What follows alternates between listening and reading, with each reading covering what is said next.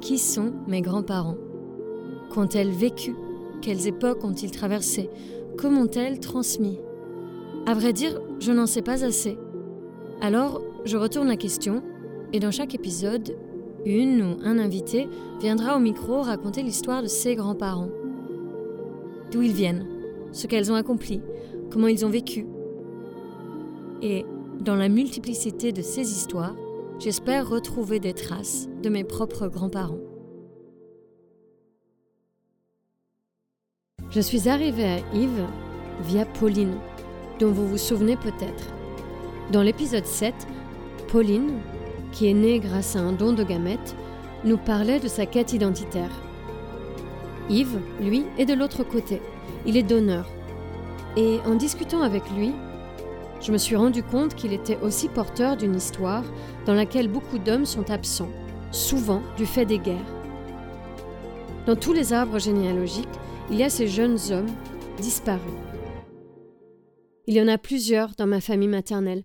J'ai même appris le violon sur des instruments qui leur avaient appartenu et qu'ils jouaient apparemment à merveille, contrairement à moi. C'est donc autour d'eux que cet épisode s'est d'abord construit, autour des disparus, des inconnus des guerres. Ma grand-mère Marie, elle a dû naître dans les années 1800 80 et quelques. La date exacte de sa naissance, je ne la connais pas. Elle est née après la guerre de 1870. Ça, je le sais parce que elle nous en parlait à travers ses souvenirs d'enfant par son père qui lui racontait la guerre de 1870.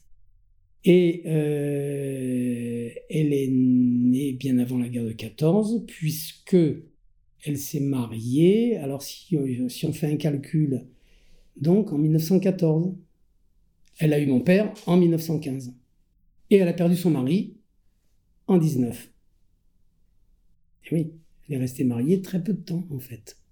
Parce que lui a fait la guerre, il a été gazé, et il est mort, en fait, pas pendant la guerre, mais il est mort des suites de la guerre. C'est pour ça que ma grand-mère était pensionnée de veuve de guerre ma grand-mère et, toute, la, toute, la, famille du côté de mon père est issue de la région située entre la Bourgogne et la Champagne. Puisque la, la, maison que moi j'ai connue, où habitait ma grand-mère, où on a passé toute notre enfance, euh, c'était au Rissé. Bon, les Rissé, c'est un petit village coupé en trois, Rissé-Haut, Rissé-Bas, Rissé-Haut-Trive. La totalité des trois villages, 800 habitants à l'époque. Aujourd'hui, village classé en appellation contrôlée Champagne. Et une particularité dans ce village, les trois églises sont classées monuments historiques. Des églises magnifiques. Je n'ai pas connu le père de ma grand-mère, donc le père de Marie, mais je ne l'ai connu que parce que ma grand-mère nous en racontait. C'était un monsieur qui était propriétaire d'une de ce qu'on appelait euh, à l'époque un relais de poste, une espèce d'hôtellerie qui euh, recevait tous les euh, ma grand-mère nous disait les VRP, ça se dit encore aujourd'hui. Hein. Donc tous les voyageurs représentants placiers, les maquignons, tous les gens qui négociaient les bestiaux, hein, c'était en pleine campagne. Hein. et elle nous racontait des, anecdotes qu'elle a vécues dans, cette, dans cet établissement, qui était, semble-t-il, un truc assez extraordinaire, puisqu'elle nous disait que dans la l'arrière-salle, qui servait donc de fumoir, euh, salle de détente pour les, les hôtes. Il y avait une salle de billard et il y avait 14 billards français. C'est pour dire la, dimension des salles. Et elle nous disait que au repas, toutes les tables étaient servies. C'est elle, enfant, adolescente, qui aidait son père, qui mettait le couvert, etc. Toutes les tables étaient servies avec des nappes en tissu brodées, avec euh, trois verres euh, en cristal, avec euh, l'argenterie c'était un truc de luxe dans, une campagne où pratiquement il n'y avait pas l'eau courante. Puisque moi j'ai connu la maison de ma grand-mère, étant, étant gamin, on n'avait pas l'eau courante. On avait l'eau avec une pompe sur, sur ce qu'on peut appeler un évier. Ici en Provence, on dit une pile. C'est En fait, c'est un bloc de pierre taillé, et il y avait une pompe qui euh, allait piocher dans un puits. Et on, avait l'eau comme ça. Et donc dans cet établissement, pas d'eau, pas d'électricité mais c'était euh, l'établissement euh, où tous les, voyageurs de la région à l'occasion des, foires agricoles, etc., se réunissaient. C'était un, gros truc. Il me reste, moi, que, que des anecdotes racontées donc par ma grand-mère. Elle nous racontait une autre, anecdote dans la salle de billard. Généralement, c'était que des hommes hein, qui, logeaient là. Euh, ils faisaient des paris stupides. Un jour, il y en a un qui a parié aux autres convives euh, qu'il arriverait à mettre une bille de billard dans sa bouche. Il a réussi. Sauf que les dents se sont refermées. Il a fallu lui casser les dents pour sortir la bille. je rigole encore, mais c'était... Ma grand-mère en riait beaucoup. Elle nous disait, vous vous rendez compte quand même comme les gens sont bêtes C'est les, anecdotes qu'elle nous racontait. Et nous, nous, comme en tant que gamins, c'est ce qui nous amusait. Tout ce qu'elle nous racontait, comme la guerre de 70, elle nous disait que son père avait eu l'occasion d'aller à Paris et qu'il avait vu des gens manger des rats pendant le siège de, de, Paris en 70. Voilà. Alors nous, gamins, on écoutait ça. C'était euh, mieux que la télé aujourd'hui. Hein parce que c'était du vécu. Ma grand-mère n'avait peu d'histoire sur, sur la guerre de 70 parce qu'elle n'avait pas vécu. Donc elle ne faisait que nous rapporter ce que son père lui en racontait. Pour nous, enfants, c'était assez parlant parce que tous les bibelots dans, dans la maison, tout euh, le, mobilier euh, datait de l'époque napoléonienne. Et on voyait ça à travers euh, des horloges qui étaient sur les, les cheminées, des, le mobilier, etc. Enfin, c'était parlant. Comme beaucoup de femmes de cette époque-là, ma grand-mère, n'a pas fait d'études. Elle est allée à l'école. L'école qu'elle a suivie, certainement jusqu'au niveau du certificat d'études ou quelque chose comme ça. Là aussi, quand elle regardait nos devoirs à l'école, elle était capable de repérer la moindre faute d'orthographe. Elle avait une certaine culture, grande mémoire, mais elle n'a pas fait d'études. Le seul diplôme qu'elle ait jamais obtenu, c'est plus tard, quand euh, sa pension de veuve n'était pas vraiment suffisante, elle a passé un CAP de coiffeuse. Et elle avait ouvert un salon de coiffure. C'est son, seul diplôme. Mon, père s'est retrouvé orphelin de père et il avait 4 ans et demi. Donc en fait, il n'a jamais connu son père. Donc euh, il n'a même pas pu, lui, nous raconter des choses de son père. Je n'ai aucune information, je ne sais rien sur la rencontre de mes deux grands-parents. Alors j'ai bien connu ma grand-mère, mais son mari, bien évidemment, je ne l'ai pas connu. Mon père ne l'a pas connu non plus. Et en fait, dans mon souvenir, il n'y a pas, de, je n'ai aucune connaissance en fait de la vie. Je serais même incapable de dire quel métier il faisait, ce monsieur. La seule chose que je puisse dire de lui, c'est que il a été gazé pendant la guerre de 14 et qu'il en est mort. Pour moi, c'était une photo que je voyais sur, euh, sur une commode euh, dans la chambre de ma grand-mère, euh, que je voyais dans l'album de famille. Je savais que c'était le père de mon père, mais il n'avait pas de consistance, je dirais, affective, puisque on avait l'impression qu'il était un peu inconnu Ma, grand-mère n'en parlait jamais. Peut-être que son silence exprimait aussi une forme de douleur. Elle, a vécu veuve. Ma grand-mère a été veuve et elle a élevé seule son fils. Voilà, ça c'est un fait. À propos de la, guerre de, de, 14, j'ai eu beaucoup d'informations par ma grand-mère, par également l'illustration puisque ma grand-mère avait dans son grenier les recueils de l'illustration qui couvraient toute la période de la guerre de 14. C'était un ouvrage extraordinaire. Deux bouquins énormes, reliés cuir, et nous, gamins, enfin moi, moi personnellement, je passais des heures et des heures à lire tout ça, ça me passionnait, je trouvais ça extraordinaire, parce que ça, parlait un peu de, de l'époque de ma grand-mère. Et j'ai également des, des, des, informations par les albums de famille qui ont été faits par mon père, euh, des albums très bien faits parce que au-delà de simplement compiler des séries de photos, euh, mon père les a classées par, euh, par ordre et il avait mis entre chaque page des intercalaires en papier calque sur lesquels tous les personnages étaient détourés avec des couleurs différentes et ça se référait à un arbre généalogique avec toutes les couleurs par lignée de famille. Et donc, comme ça, on apprenait par les photos tous les liens de parenté. Et une petite anecdote, dans, ce, dans cet album, il y avait également bon, un cousin que je ne saurais même pas dire de quelle branche de la famille, mais c'est un cousin de la famille qui, euh, est mort également en 14 pendant la guerre, hein. je ne sais pas exactement quelle année. Et ce cousin avait envoyé euh, sa dernière lettre, qui était en fait une carte postale qui est dans l'album de famille, une carte postale officielle de l'armée. Ce que faisait l'armée à cette époque donnait des cartes postales aux soldats avec des, des textes écrits à trous.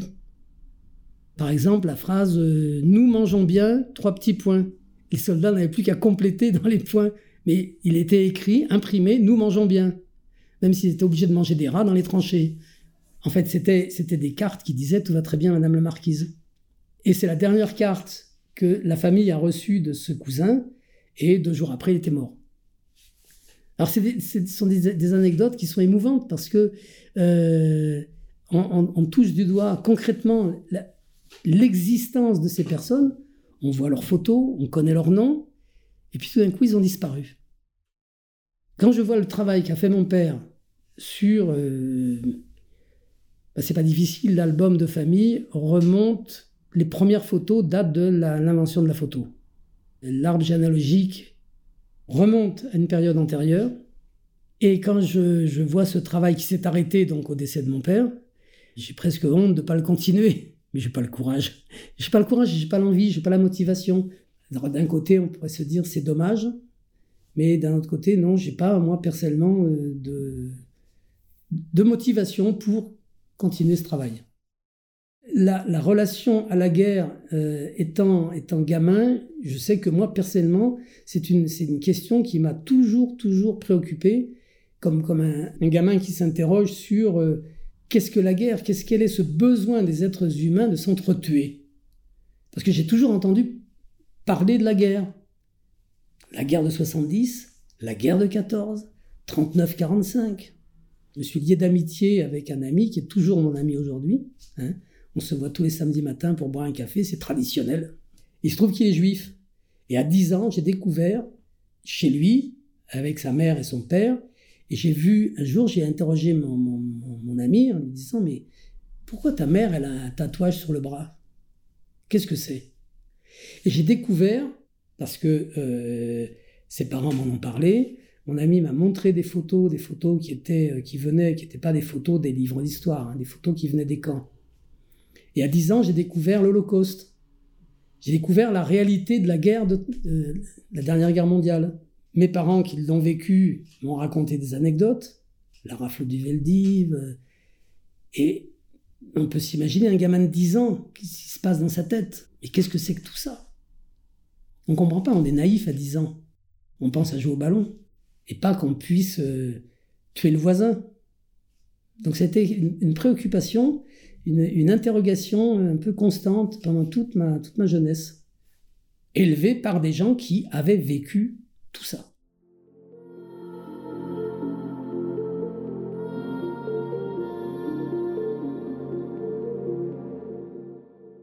Alors, comment ma grand-mère a élevé son enfant, donc mon père, seul? Là aussi, j'ai pas vraiment d'informations, mais d'après, en recoupant des, des, bribes de souvenirs, euh, à travers des conversations, à travers des, des, euh, récits euh, faits par euh, parents et grands-parents, il semblerait que c'est pas vraiment posé de difficultés. Peut-être que la vie aussi était en milieu rural, était une vie relativement simple, qui nécessitait pas d'avoir de, gros revenus. Encore une fois, ma grand-mère n'était que pensionnée de veuve de guerre, même si elle a dû prendre une activité de coiffeuse. Mais euh, mon père a fait sa scolarité, euh, le lycée, le baccalauréat, et il était parti à la fac de droit. Sauf que la guerre est arrivée, il a été mobilisé, et à partir de là, quand il était démobilisé, il n'était plus question de reprendre des études, il fallait euh, penser à survivre, donc il a pris un petit boulot et il est parti dans la vie professionnelle, même si plus tard, il a eu des formations, euh, puisqu'il a, il a une belle carrière. Euh, il, a terminé avec un, grade d'ingénieur, euh, directeur administratif dans une grosse boîte. Enfin bon, il a, il a, il a eu une carrière assez épanouie, on pourrait dire. Mais, mais une vie qui a, été contrariée, bien sûr, bah, bah, comme des millions de gens. Hein. En 1939, j'imagine que la vie n'était pas simple. En 1939, ma grand-mère a, bien évidemment a pu rester dans, son, dans, sa maison, puisque les, Allemands n'ont pas, elle n'a pas, pas connu l'exode de tous les, comme ont connu tous les habitants des départements frontaliers avec l'Allemagne, tous les euh, Allemagne, Belgique, tous les, départements du Nord où les gens se sont jetés sur les routes. Ma grand-mère n'a pas connu ça, elle donc elle a pu rester dans, sa maison et les, les, Allemands, elle en a vu des Allemands, bien sûr, mais euh, d'après ce qu'elle nous racontait, elle a mieux vécu la guerre de 39 que la guerre de 14. Parce que la guerre de 14, alors elle, avait gardé une haine féroce contre les, contre les Boches, parce que ils étaient venus réquisitionner sa machine à coudre Singer, qui était une machine avec le piétement en fonte, avec la pédale, pour recoudre leurs bottes. Sacrilège. Et après, elle nous disait, finalement, c'est solide parce que quand ils me l'ont rendu, elle fonctionnait toujours. Mais en 39, 39 euh, jusqu'en 45, euh, bah, elle a vécu en milieu rural. Euh, bah, tout le monde se débrouillait. Hein, au fond du jardin, il y avait un clapier avec les lapins, il y avait des poules. dans le jardin, il y avait des, des salades. au bord du jardin, il y avait la rivière pour prendre l'eau, pour arroser des arbres fruitiers. Euh, en fait, les, gens vivaient un peu en autarcie. Donc ça posait pas vraiment de problème avec des, besoins extrêmement limités. Pas de télévision, euh, pas de Game Boy, pas d'ordinateur, pas de voiture, pas de téléphone. Je me souviens, gamin, avoir vu chez ma grand-mère l'installation du premier téléphone, qui était un téléphone accroché au mur avec un seul bouton, euh, une espèce de levier qui sonnait à la poste et la postière mettait des fiches. J'ai vu arriver l'eau courante. Bien évidemment, il n'y avait pas l'égout. C'était la campagne euh, fin du 19e siècle. Alors, mon arrière-grand-père avait quatre filles, dont Marie, ma grand-mère. Et il avait partagé tous ses biens entre les quatre sœurs. Et ma grand-mère Marie s'est retrouvée propriétaire de la moitié d'une maison avec ma grande-tante, donc sa sœur, Marthe, qui elle-même s'est retrouvée également veuve, a eu une seule fille, qui avait pratiquement le même âge que mon père, donc mon père et cette fille, Geneviève, étaient cousins germains. Et la vie dans, cette, euh, dans cette maison, il y avait un grand jardin qui servait donc de, à l'alimentaire, hein, jardin potager. On avait euh, la rivière qui, faisait le quatrième côté du terrain, rivière qui servait pour la lessive. Il y avait ce qu'on appelait des prises d'eau. En fait, c'était des, aménagements avec des, grandes dalles de pierre pour descendre au niveau de l'eau. Et là, on allait puiser l'eau pour arroser, mais également c'est là où on allait rincer le linge. Lequel linge était lavé dans ces fameuses euh, lessiveuses euh, chauffées sur le, feu de bois dans la cuisinière. C'est le seul chauffage dans la maison. Il y avait, enfin, il y avait des pièces avec des poêles, mais le chauffage principal, c'était dans la cuisine, une énorme cuisinière en fonte que ma grand-mère allumait le matin. Et là-dessus, on faisait la lessive, on faisait chauffer l'eau pour se laver, la cuisine, euh, tout se faisait sur la cuisinière. C'était une vie très agréable. Moi, j'en garde des souvenirs extraordinaires, étant gamin, de, cette vie très simple, mais euh, très naturelle. Euh, le soir, tous les soirs, nous, nous allions avec mes frères chercher le lait à la ferme à côté. Alors le lait qui moussait, on voyait la fermière qui trayait les vaches à la main et euh, on revenait avec notre petit euh, bidon en aluminium. Là-dessus, ma grand-mère le faisait bouillir. Et le matin, on avait euh, le lait frais pour déjeuner. Enfin, c'était une vie. J'en garde encore une fois des, souvenirs extraordinaires. Je me dis aujourd'hui, les, gosses, ils savent pas ce qu'ils perdent.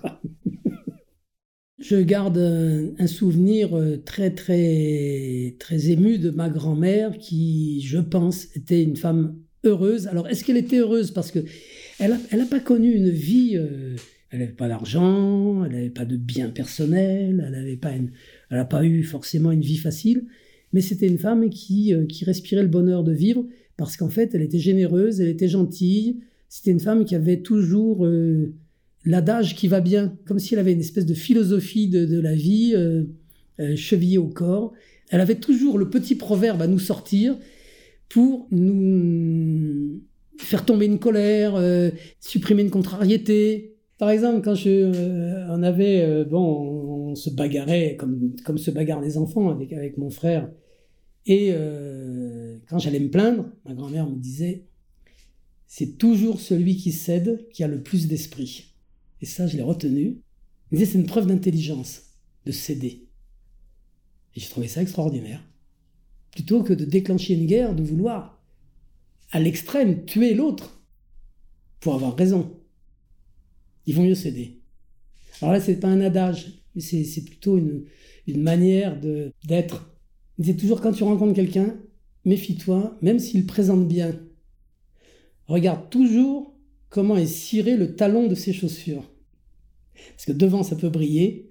Tu verras que peut-être derrière, c'est pas bien ciré. Et ça aussi, ça m'a marqué. elle, avait, cette philosophie, et toujours avec un grand sourire. C'est une femme qui avait acquis une certaine sagesse, une philosophie de la vie. Je pense que c'était une femme heureuse. Alors pourquoi ma grand-mère ne s'est pas remariée? Alors là, je suis bien incapable de répondre à cette question. J'aurais tendance, mais avec, ma, vision actuelle, Hein. J'aurais tendance à dire euh, la pression sociale, ça ne se faisait pas à l'époque. Alors je pense aussi qu'à cette époque, il y avait tellement de veuves de guerre. Est-ce qu'il y avait assez d'hommes pour se remarier? Moi, je l'ai toujours connu dans un, modus vivendi avec sa sœur, hein, puisqu'elles vivaient ensemble. Hein. Enfin, même si la maison était coupée, mais dans le, dans le mur de séparation, il y avait une porte, on passait d'un côté à l'autre. Elles avaient un modus vivendi assez agréable. Elles manquaient de rien. Elles ont pu élever leurs enfants seules. Après, est-ce qu'elle avait vraiment besoin d'un homme? Ça, c'est une question qu'on peut se poser aussi. Hein.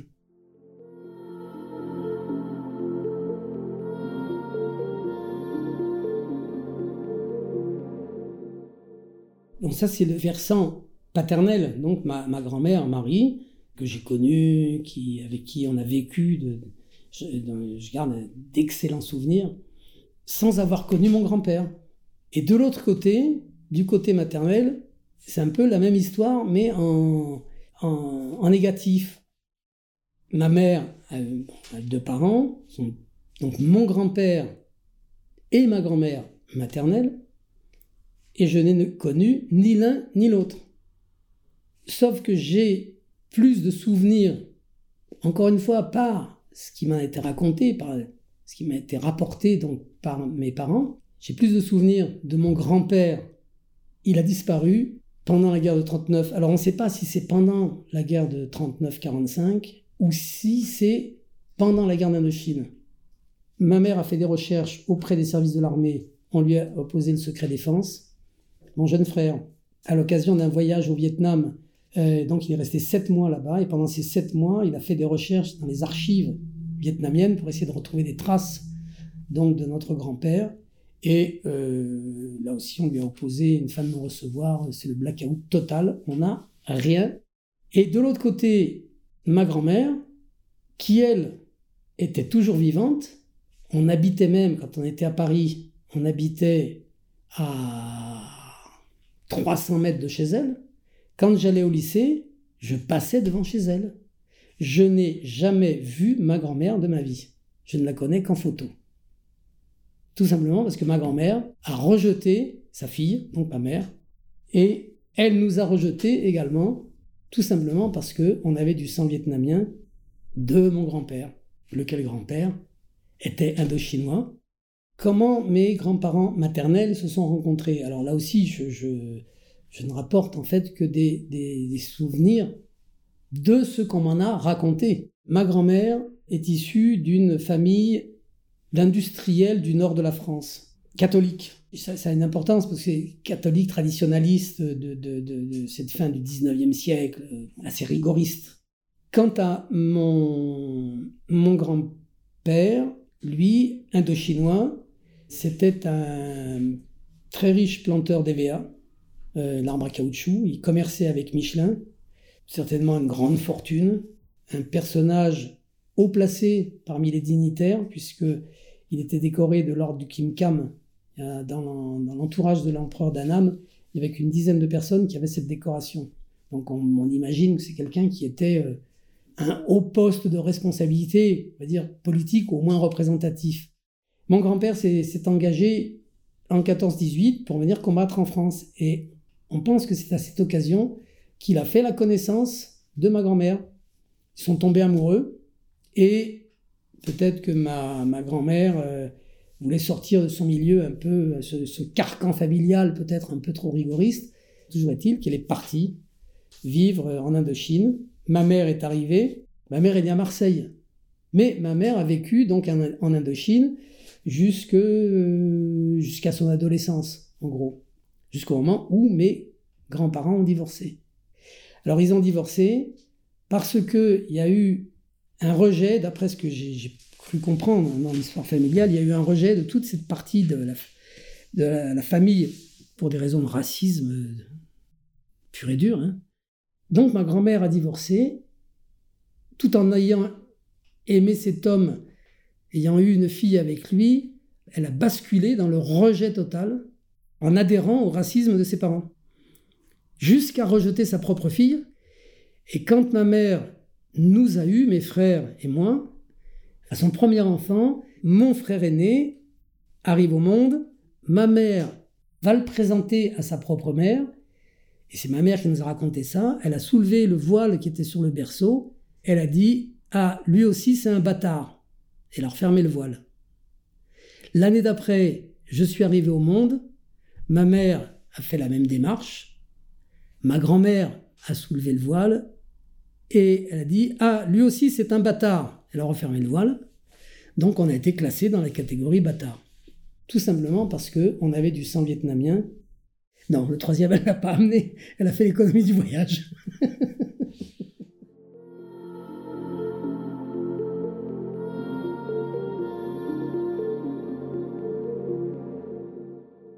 dans le contexte, ma compagne avait des problèmes de contraception, euh, stérilet, euh, pilules, euh, enfin, il y avait des problèmes d'intolérance par rapport au, système de, contraception. En fait, on avait deux enfants, donc j'ai dit, puis comme on veut plus, on veut plus d'enfants, c'est bon, on, arrête tout, donc à moi de m'y coller, vasectomie. Et au SECOS, on m'a dit, bah, écoutez, oui, mais il faut que vous fassiez un don de sperme avec conservation. Conservation pour vous si vous changez d'avis. Je dis pourquoi pas, c'est peut-être plus prudent. Et puis, euh, puis sans réfléchir plus avant, euh, bah oui, utilisation de mégamètres pour euh, d'autres personnes. Et puis c'est resté là. Et il s'est passé des années et des années sans que je me préoccupe de la chose. Jusqu'au moment où c'était lors de la discussion, les premières discussions sur la loi de bioéthique. Donc je suivais un peu l'actualité et je vois une vidéo d'une personne qui témoigne en disant je suis issu d'un don de sperme. Et en voyant cette personne, je vois la photo de ma mère jeune. Les yeux un peu bridés, les pommettes un peu hautes, euh, quelque chose qui de toute façon m'a fait flasher à un point tel que je me suis levé, je suis allé devant mon ordinateur, j'ai regardé à nouveau la vidéo, j'avais dans mon ordi la photo de, ma mère, j'ai dit mais c'est, ce serait trop rigolo. Comme cette personne donnait son nom, j'ai cherché ses coordonnées. Elle parlait de l'association PM Anonyme. Je suis allé sur PM Anonyme. J'ai vu les coordonnées de cette personne, son numéro de téléphone. Je l'ai appelé. Et c'est comme ça que je me suis retrouvé rappelé à cette réalité qu'effectivement, à une époque, j'ai donné des gamètes qui, aujourd'hui, se promènent dans la nature en la personne d'être vivant, qui peut-être se disent d'où je viens. Donc en discutant, donc j'ai fait connaissance de Pauline. On a sympathisé et là-dessus on a parlé des tests ADN. Ça m'avait là aussi jamais effleuré l'idée de pouvoir faire un jour un test ADN. Je me suis renseigné, j'ai fait un test ADN. On a comparé avec Pauline, on n'a rien en commun, sauf qu'on continue à se, fréquenter, hein, parce qu'on a sympathisé, on entretient des relations amicales. Alors c'est vrai que si des personnes issues de mes gamètes me retrouvent, c'est pour ça aussi que moi je, milite pour la, que soit rendu public en fait les, euh, les, résultats. Je n'ai rien à cacher, j'assume complètement le fait d'avoir été donneur. C'est pas pour autant que je vais me retrouver le père de tout un tas d'enfants, c'est pas ça du tout. Hein. Maintenant, je peux euh, être présent pour leur dire voilà mon histoire, voilà d'où je viens, voilà ce que je peux vous raconter. Mais comme je viens de le dire, je ne peux pas raconter tout. Moi, personnellement, je suis coupé de l'information. Et ça me fait comprendre aussi le manque des personnes qui voudraient savoir d'où elles viennent, quelles sont leurs racines génétiques. Parce que, moi personnellement, c'est quelque chose qui m'a toujours interrogé. Il y a ce manque de, de ne pas savoir en fait. Alors, ça ne m'empêche pas de vivre, bien évidemment, mais je comprends, ça me permet de comprendre cette interrogation qui habite ces personnes. Je le comprends complètement. Raison pour laquelle je milite aussi pour que, au niveau des lois, il y ait levée de l'anonymat des donneurs. Oui. Qu'est-ce qu'on a à craindre? Rien. Au contraire, si on peut apporter quelque chose aux personnes,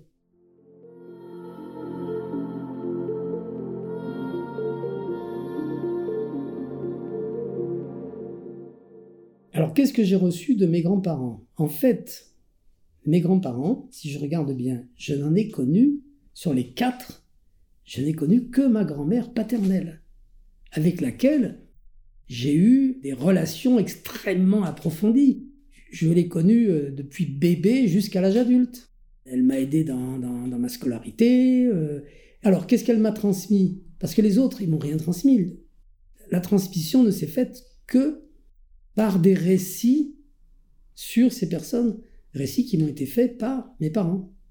Qu'est-ce qu'elle m'a transmis, ma grand-mère? En fait, bon, matériellement, rien. On n'est pas une fille, famille avec euh, des héritages.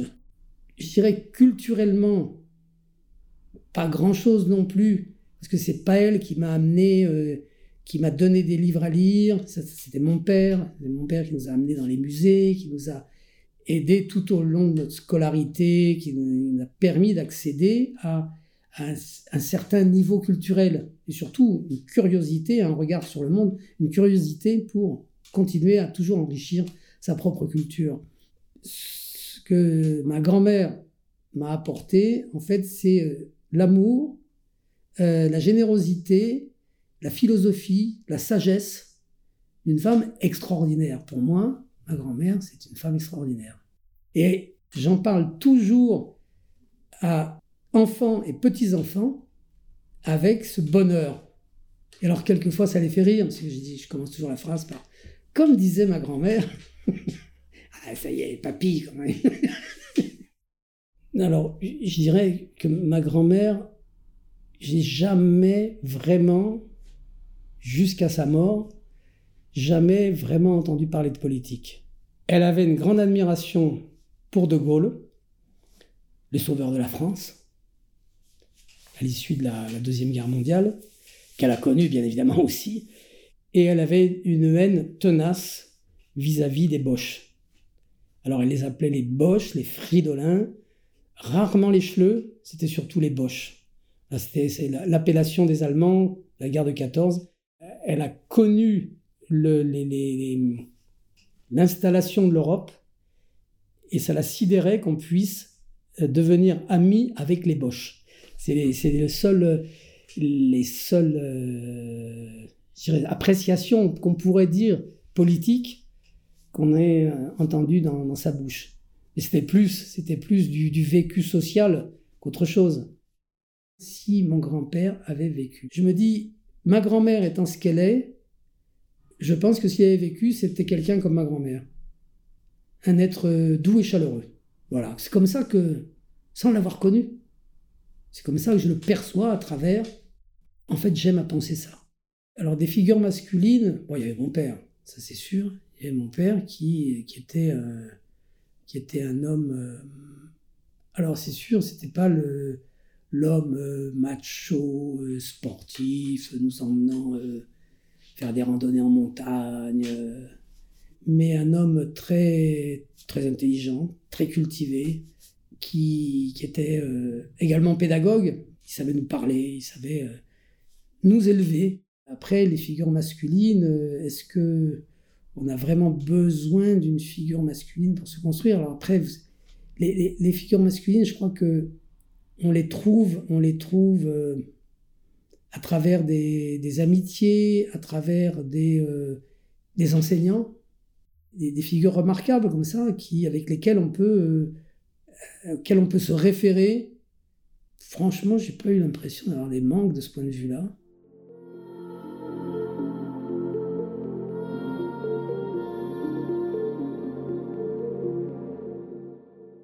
Avant de te remercier et de te dire au revoir, j'aimerais te poser deux questions rituelles, deux questions de la fin.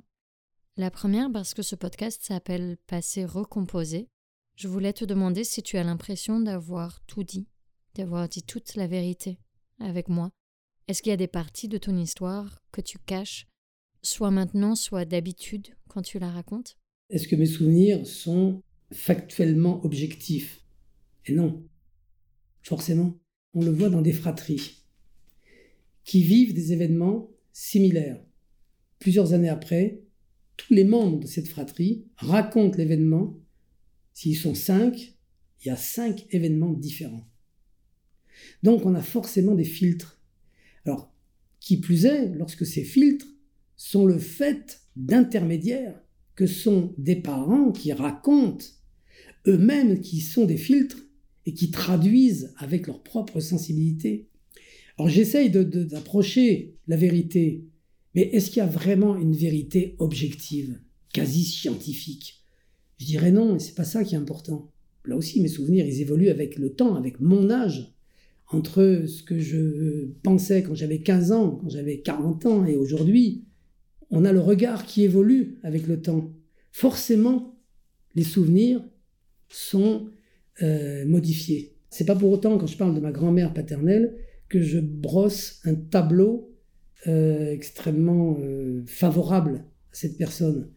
Je ne connais pas quelqu'un qui n'ait pas aimé ma grand-mère. Donc c'était vraiment une femme aimable, mais aimante aussi.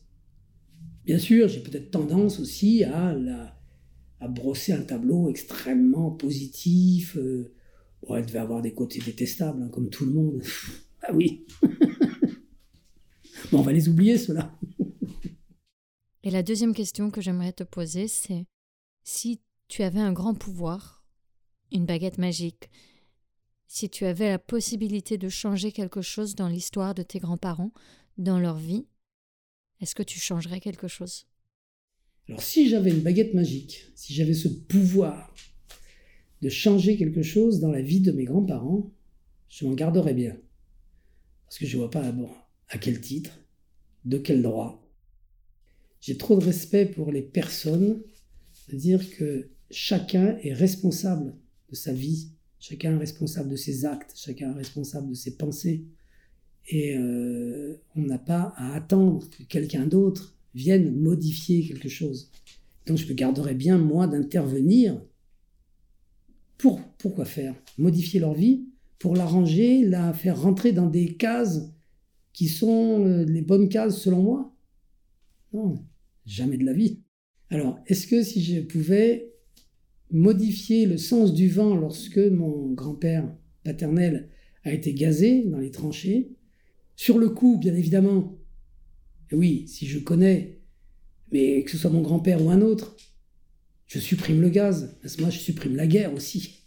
Attendez les gars, arrêtez quoi, arrêtez de vous entretuer. On n'est pas maître de la vie, on n'est pas maître du monde.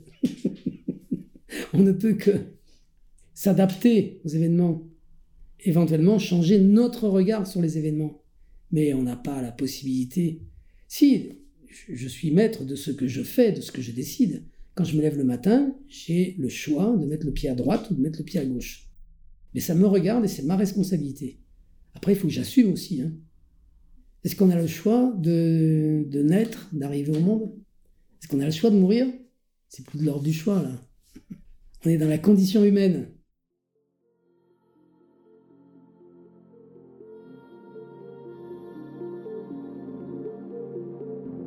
Merci à toi Yves pour ton témoignage. Dans l'épisode suivant, on va s'intéresser à une famille qui, entre guillemets, vient de partout. En tout cas, à une famille issue de plusieurs couches de migration et dont l'histoire m'a touchée. Moi, qui ai souvent l'impression qu'il faut sortir un globe et tracer des flèches dans tous les sens pour raconter l'histoire des miennes et des miens. Merci à vous, auditorices, qui sont la raison pour laquelle Passé Recomposé existe. Pour ne rater aucun épisode, n'oubliez pas de vous abonner sur votre plateforme d'écoute préférée et de nous suivre sur Instagram et Twitter. Vous pouvez aussi soutenir Passé Recomposé via le Tipeee que je suis en train de mettre à jour. Un grand merci à Laura Bois du podcast Môme pour le montage. Laura est une personne à suivre, elle fait de belles choses. Merci pour votre écoute et à bientôt.